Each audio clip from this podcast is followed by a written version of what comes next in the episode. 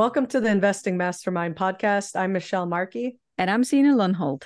And today we're going to talk about a lot of beginner investing mistakes that both Signe and I have made or that we've observed in others. And in a previous episode that's called What Not to Invest In, we talked a little bit about some of the mistakes, like I hinted at some of them, like whereas that episode was about logically, what would not be good to invest in?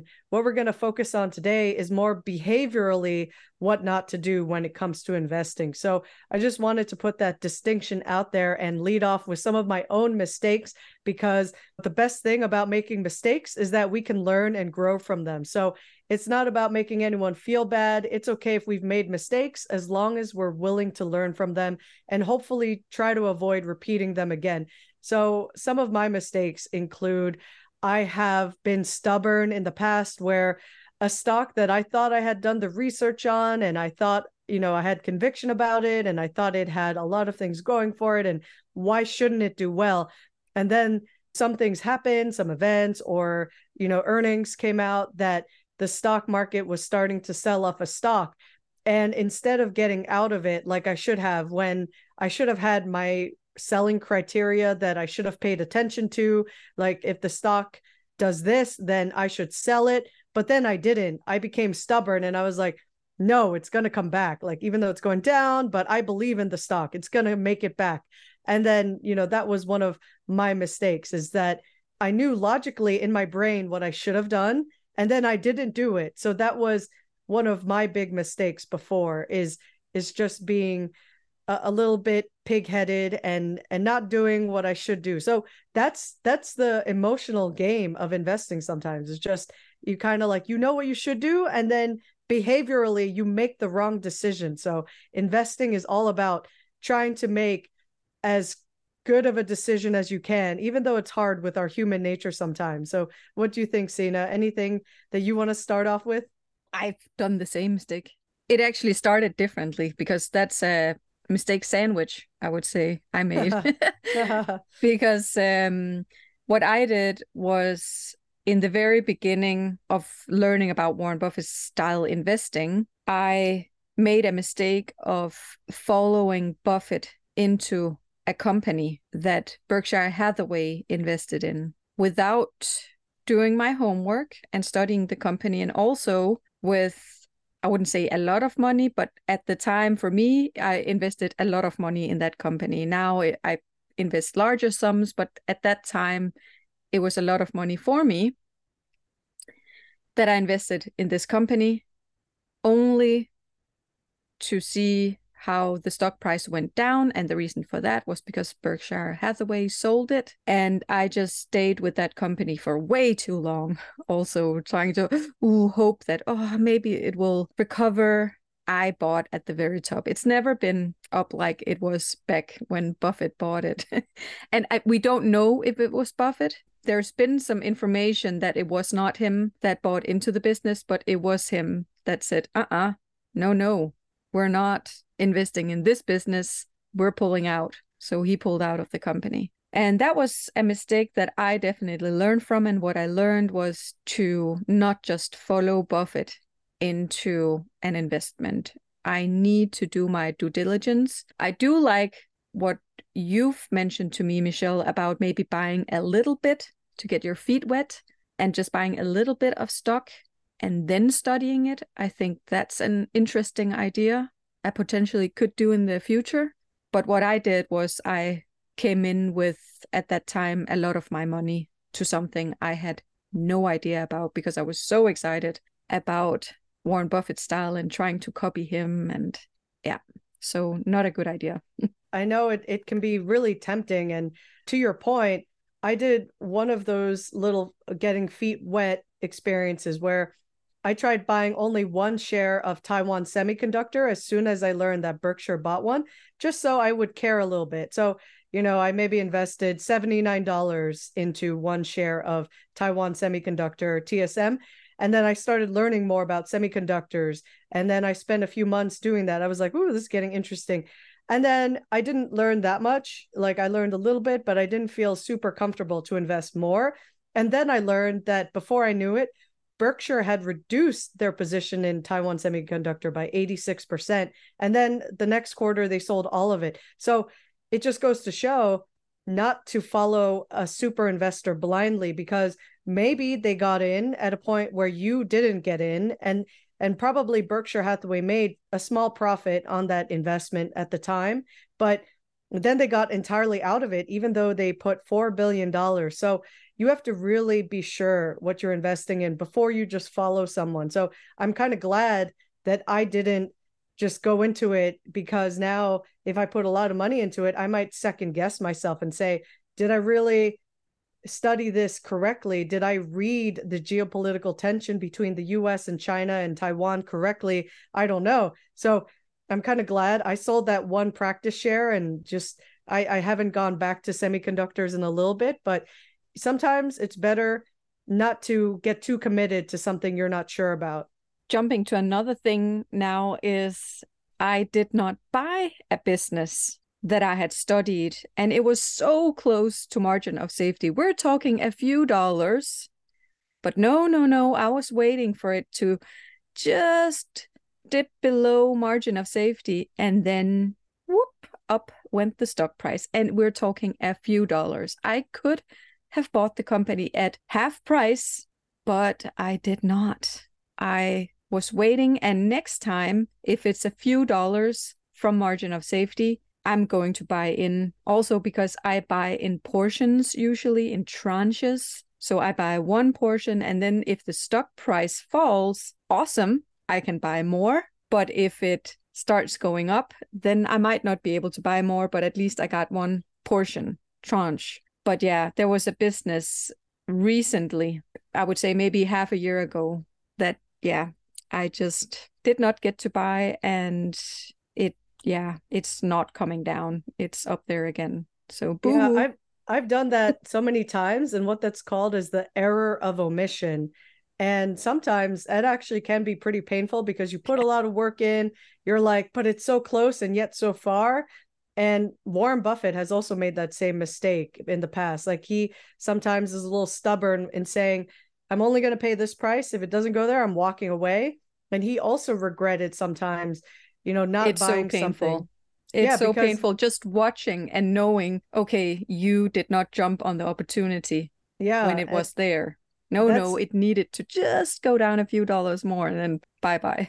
So, yeah, so that's the error of omission, is not taking an action when we should have, or when we're like, oh, I could have bought it at that price, and then why didn't I do it? Why, why did I just sit on my thumbs and not do anything? And that reminds me of another similar sounding error called error of commission, which is buying something when you shouldn't have. So taking an action when you shouldn't have. Like, I've done that, where I bought a stock that was like catching a falling knife, where it's like, ooh, it's on sale. It's it's so exciting, and I want to buy into it because I don't want to miss out, right? And then all of a sudden, people keep selling the stock more and more and more, and then I'm like, oh my God, why am I, why am I, you know, letting this knife go into my hand, you know, figuratively speaking, and just catching that falling knife? And I'm like, no, now I'm like down like fifty, sixty percent, and that was an error of commission when I took an action and I shouldn't have done that. Okay, so my next share of a mistake I made was a lesson I was taught about diversification. And I really love us talking about mistakes, because it really, in the end, is valuable learnings. And what I did when I was in my early twenties was I was very much into microloans.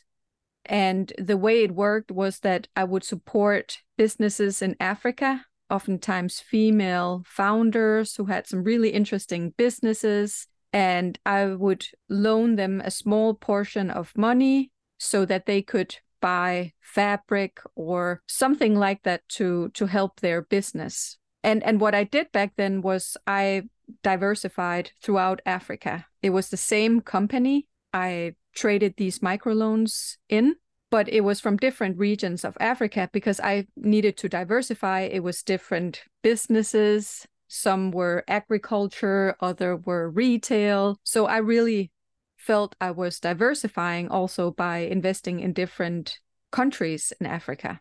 However, my lesson was what happened was that even though it was in different African countries, there was a particular office or a particular person that had offices in different countries, and that person was embezzling. So some of these businesses did not exist, and some of these businesses never got their money because he kept it. And it was a huge scandal, at least within microloans at the time, because it was actually such a beautiful cause. But yeah, that guy really ruined it for, wow. for those small businesses. What my lesson was that even though you think you're diversified, you might not be. And it's something I take very seriously today. Warren Buffett and Charlie Munger don't necessarily believe in diversification, but rather to concentrate on a company and really understand it. But of course, they still diversify. They own businesses, they own stocks, and they own real estate, different kinds of real estate. So they do diversify, but you might think you're diversified, but you're not. That was my lesson. Wow. And that's a shame because, like you said, it sounds great. Like, it sounds wonderful to do a microloan to, you know, a, a hardworking, earnest person, which I'm sure they existed. Mm-hmm. But then you just get a bad apple who embezzles. And it's like, like Bernie Madoff or like a pyramid scheme. Like, these things unfortunately happen. So it, it goes to show that we should do our due diligence and and understand what it means to diversify. And that's another mistake. There's many kinds of diversification mistakes. Another one that's a little different related to the concept of diversification is if you're too diversified. Like, Warren Buffett doesn't like too much diversification. He still does it. And it's ironic because he promotes people to just join a low-cost index fund like the S and P five hundred. And that's pretty diversified. It's got like five hundred American large cap businesses, which are, are sort of reliable. Like, they are, you know, they're some of the strongest American companies, but you can't possibly have the time or the wherewithal to study each of those five hundred companies. So even though it sounds nice in theory, like, oh, I'm going to invest in America, like, it sounds good. And a lot of people have done well investing in an S and P five hundred index fund. But if you really come to think of it, do you really know what you're really invested in, or do you believe in what you're invested in? So when you start peeling the layers of the onion back, you might get a little bit spooked in what you might come to learn about. So that's another thing you have to kind of ask yourself, like, are you okay with being ignorant and investing in these index funds or mutual funds that you don't really know what they're really doing, the underlying companies behind these, these funds? Hopefully they're okay, but not always. But even for S and P five hundred, I wouldn't say that's diversified because that's all in America. And if there's a crisis in America, crash, they all come all come falling down, or not necessarily all of them, but many of them. And that's where, for me, that wouldn't be diversification after my experience. Maybe for some other people, they would feel comfortable doing that. But in my book, the S and P five hundred, it's not diversified enough for me to calling that a diversified portfolio. And maybe that's because it's still a stock market security, right? Like, unlike, say, diversification could also that be too. It's, it's one it's country like and one asset. Yeah. Yeah. It's not different assets like, say, real estate and a business that you control, or all kinds of other things you could invest in, like bonds and different forms of assets that people might want to do in different countries, right? Absolutely. Yeah. All right. So one mistake I have experienced as a mentor for people is that we go through value investing and, you know, all the principles, and then it can be really, really difficult in the beginning to still one hundred percent understand all of the principles. So one experience I had was after teaching about valuating companies. So you go through the whole four-step of Warren Buffett's principles, circle of competence, investing in management with talent and integrity, and we want to own a business that has a competitive advantage. And then you do the valuation. And what I've experienced is that there will still be some excitement with beginners to invest in something that's popular. something that might not be the best investment, but is popular on social media, for example. So what you can easily do with the Warren Buffett valuations is to value a company. That's not a quality business. That's not a healthy business. And you go in and you use Warren Buffett's owner's earnings calculation, for example, on one of these meme stocks. And you're like, oh yeah, it's trading at a great price, but it's not a Warren Buffett style company. It wasn't, wouldn't be a company that Warren would invest in because the company might have long-term debt or any of those indicators that we go through. So one thing you should really be aware of as a beginner is to not go in and do the valuation on businesses that aren't quality businesses, but something that's, you know, just one of those meme stocks. And some of them could be quality businesses, but a lot of them don't have great earnings and things like that. When you go in and look, it's like, oh my goodness, people, stop. Yeah. And and that's another point, kind of reminds me of, is treating investing like gambling, or thinking that when you're trading, you think you're an investor, but really you're more of a trader and you're kind of gambling. So there's a fine line sometimes. And the way that you kind of know if you are investing is if you're doing it for the right reasons, like you're doing it for the long term, you really did your research, like the company has at least ten years of a track record and didn't just come out like in the last few years with a fancy, cool new toy that people are all excited about. Like, ooh, this is the best thing since sliced bread. And everyone's like super hyped up. During the pandemic, there were some pandemic favorites like Zoom and Zillow and Peloton. And those were some of the pandemic favorites. And then what happened to some of those? Like they went like a little bit petered out. So sometimes people hype things up and now things are being hyped up like A I. So are you Are you really doing the hard work that it takes to know what you're investing in? Or are you just gambling? Like that's another very classic beginner investor mistake. Yeah, absolutely. And when you get some of these tools, they can be very powerful. All of a sudden, you know the stock price you should buy a company for because you have the valuation models and you're like quick to, oh, I should just buy that company because everybody is talking about it and it must be great. And then you don't do your due diligence, but you know, you have this tool that can calculate the price. And it's something where you really need to take a deep breath and go back and then do the homework. You'll be so much more certain and feeling so much better when you've done that homework, that what you've invested in is not a gamble, but a great business. For sure. Yeah. And another mistake that I think happens to people in a similar way is that they're they're constantly checking the price, because this happens to, especially to beginner investors, who they're like, oh, it's trading at thirty dollars. I hope it goes up. And then you you buy it at thirty dollars and then it then it'll go to twenty-eight dollars and you're like, oh no, I made a mistake. And you're checking it every minute or every other hour. You're checking it obsessively.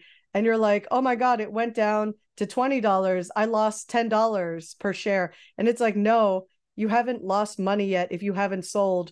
But this is what happens to people who, who they're just, the only thing they judged the company is on the stock price. And they didn't do any homework like we talked about before. They just bought it hoping it will go up. And so then you have nothing to go by. You just, you only check if it's going up or down, and it makes you feel crazy because you're like, oh my God, did I make a mistake? It went down ten dollars. Or, oh my God, I'm the best investor ever. It went up by ten dollars. Like that, that doesn't necessarily yeah. compute. It's, it's not like that. So you shouldn't make that classic mistake of just buying something you know nothing about, and you're just judging it on stock price alone. I've been there. So, you know, once you get out on the other side with this Warren Buffett style investing, it's so much more rewarding because you're not in that position where you're constantly questioning yourself. And I don't check the stock market every day. I really don't need to. If something is going to happen, I'm going to be notified. And I do follow along as much as I kind of know the companies I would like to buy into, what's happening with them. But the rest, I couldn't. You know, I don't have to think about it at all. And that is so nice. It's so nice that you don't have to track it all the time, mm-hmm. that you have that trust in, okay, I'm good. I'm fine. My positions are doing great.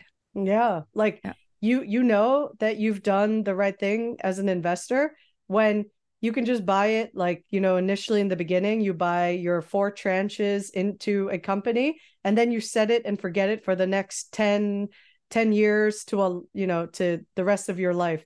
Like, that's mm-hmm. when you know you did yeah. well, because you can check it maybe once a quarter or once a year and it's like, oh, it's still fine. Like yeah. that's such a wonderful know. feeling. Yeah. That's when, you know, like, you're like, oh, that's nice. I, I get some dividends, it, you know, if it's a dividend kind of company, but it doesn't have to be. Like, you're like, oh, my cost base is like zero now because I got back all my uh, cost bases through dividends, like Berkshire Hathaway did with Coca-Cola and American Express.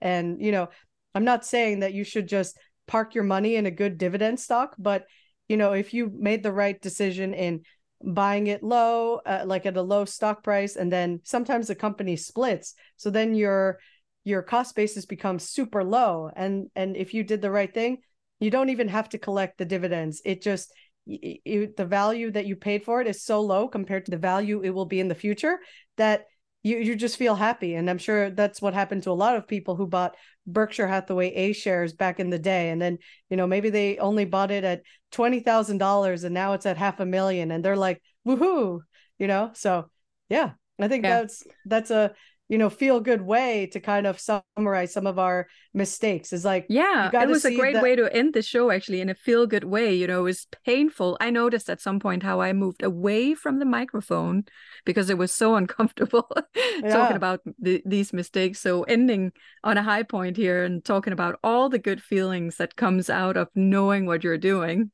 Yeah. And you, you know, just have faith that there will be light at the end of the tunnel. Sometimes We, you know, stocks don't just go in a perfectly straight line up. They will go down sometimes, but you you have to do the work and develop a sense of conviction and keep the faith, because if you don't keep the faith, you're just gonna not you're not gonna make the right decisions if you if you don't build up the knowledge and the circle of competence and and and know yourself as an investor. That was another mistake that I've seen people make, and myself I've made, is not knowing what my investing temperament is. You got to know yourself when it comes to investing. And with that important lesson and us knowing our temperament, it's now time to say bye for now. We will be back on Tuesday. Till next time.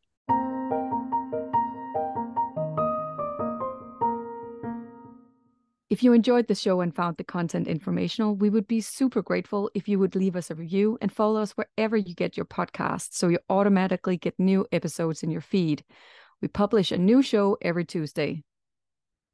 The contents of the Investing Mastermind podcast are for educational, informational, and entertainment purposes only.